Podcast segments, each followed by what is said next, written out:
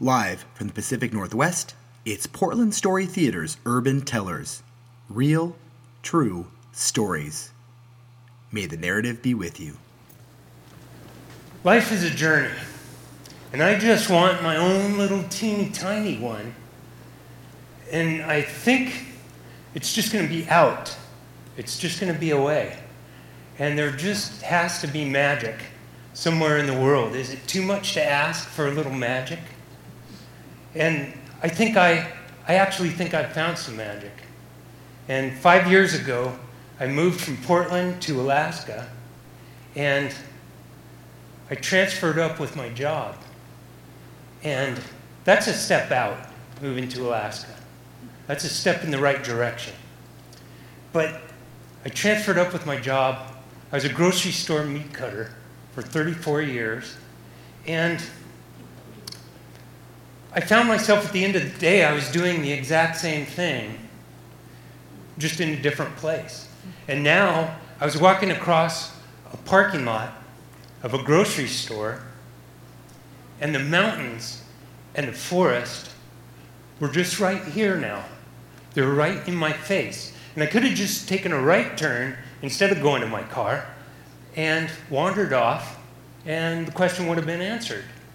But I was hungry, I was exhausted, and I was afraid to miss a paycheck. So I went for the car. Day after day, walking to the car and going home exhausted. But I knew, and you know, the mountains are right there. And they figured it out pretty quick. And they just began to mock me. And they began to laugh at my little dream. And they knew my next step, and I knew the next step. But when it came to me about a year and a half ago, it came like a, like a crisis. And when a crisis happens to me, I have to talk to my big brother. And he lives down here in the lower 48. And I called him up from Alaska and I said, Man, I am so done. I am just, I'm going to quit my job and I'm going to move out of my place and I'm going to go camping up in Alaska during the summertime. And then I'm going to come down there to the lower 48 and I'm going to sleep on your couch. and when you get tired of me, you'll just send me off to the next one and I'll sleep on their couch. I'm going to spend the winters down there and the summers up here just camping out. And my brother, you know, he's the successful one, and he says, Well, John, what about the money?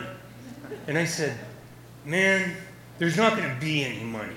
There has to be adventure, there has to be magic. And he heard something in my voice, and I think it's still there. And the next words he said changed my life. He said, John, I think you should do it. Just, if you can find a way, do it and get it out of your system. So, right there, see, he agreed with me the first time. and it's his couch. and so, but now, see, it's really going to happen. So I'm more nervous than ever. And I have to talk to somebody else. And I, I call my friend, I call my Portland girl. And I told her the exact same thing. And she said instantly, Oh, no, no, no, Johnny Mink. Not your brother's couch. You will camp out for the summer, and then you come home to Portland for the winter, and I will feed you and I will shelter you, and then I'll let you go next summer, and you go back up there and camp out, and then come back to me, and I will feed you and shelter you for that following winter also. Now, is that a deal or what? Yeah. Yeah. Well, see, she's cute, she's quirky, she's a non smoker. and when she looks at me, she's not measuring me or, uh, or deciding anything. She's, she saw something eight years ago, and now she just wants to see more. And how could anyone measure this? There's a lot of heart in there. And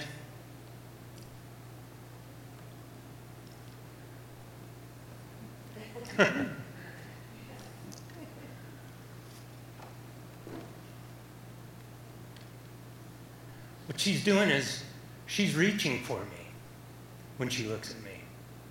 So, anyway, I took the deal.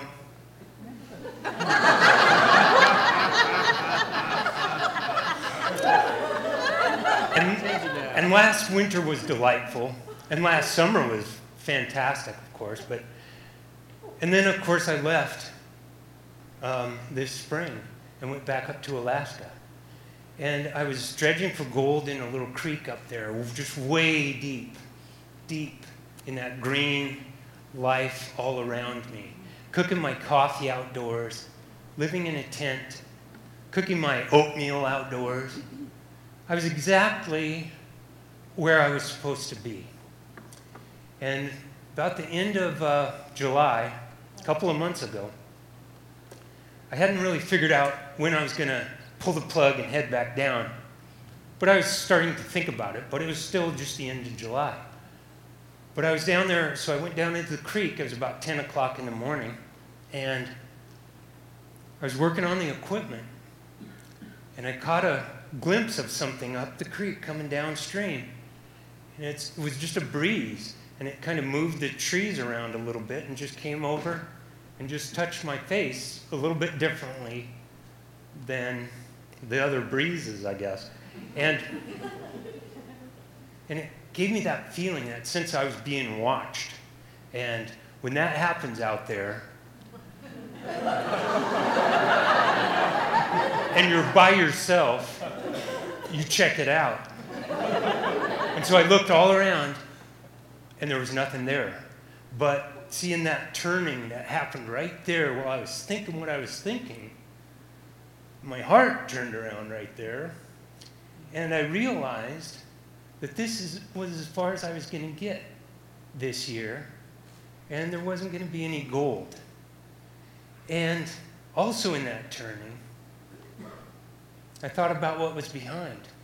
And when you're on adventure, you're just thinking about those little steps that you take out. And you're not thinking about what you leave behind. But oh, when you turn, and there's something back there. And now I'm 2,500 miles from my Portland girl. And so I just started right there. I started to plan how I was going to pull the plug and head back. And then I got on my big, tough motor scooter that I ride. and I started riding up there in Alaska, and I rode all across that northern Canada expanse. And under that Yukon trackless sky, and the sky just seemed to just look down on me and just bless me along on my little way. And just, it would start to rain, but then the clouds would just go away, and it wouldn't, I never did get soaked once. And that's pretty rare for me. But, and so on I went. And as I was, you know, you just have time to think on that motorcycle, and I could feel, I just knew that somewhere out there, she was reaching for me. And there's that gravitational pull that just pulls you on. And as the distance becomes less, the pull becomes greater. And we made it. Five days, 2,500 miles. I made it in the scooter made it down here. And we pulled into that driveway. And I put that kickstand down in that driveway, right by that old crack from last year, that same crack. And I just sat for a moment, just grateful for the miracle. And then I got off that scooter and went in the house. And I got to tell you, it's the second year of our deal. And so there is going to be a little talk coming up in the springtime.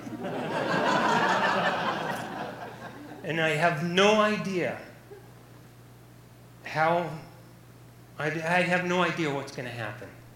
I just know that it's going to be friendly, two friends talking. I know that it's going to be mutual. And I know that whatever happens, is going to be exactly what's supposed to happen anyway. And I just got to say that about my journey, the real magic thing was something that I always had, but I would have never known about until I did what I did. And it's a home with, Portland, with my Portland girl.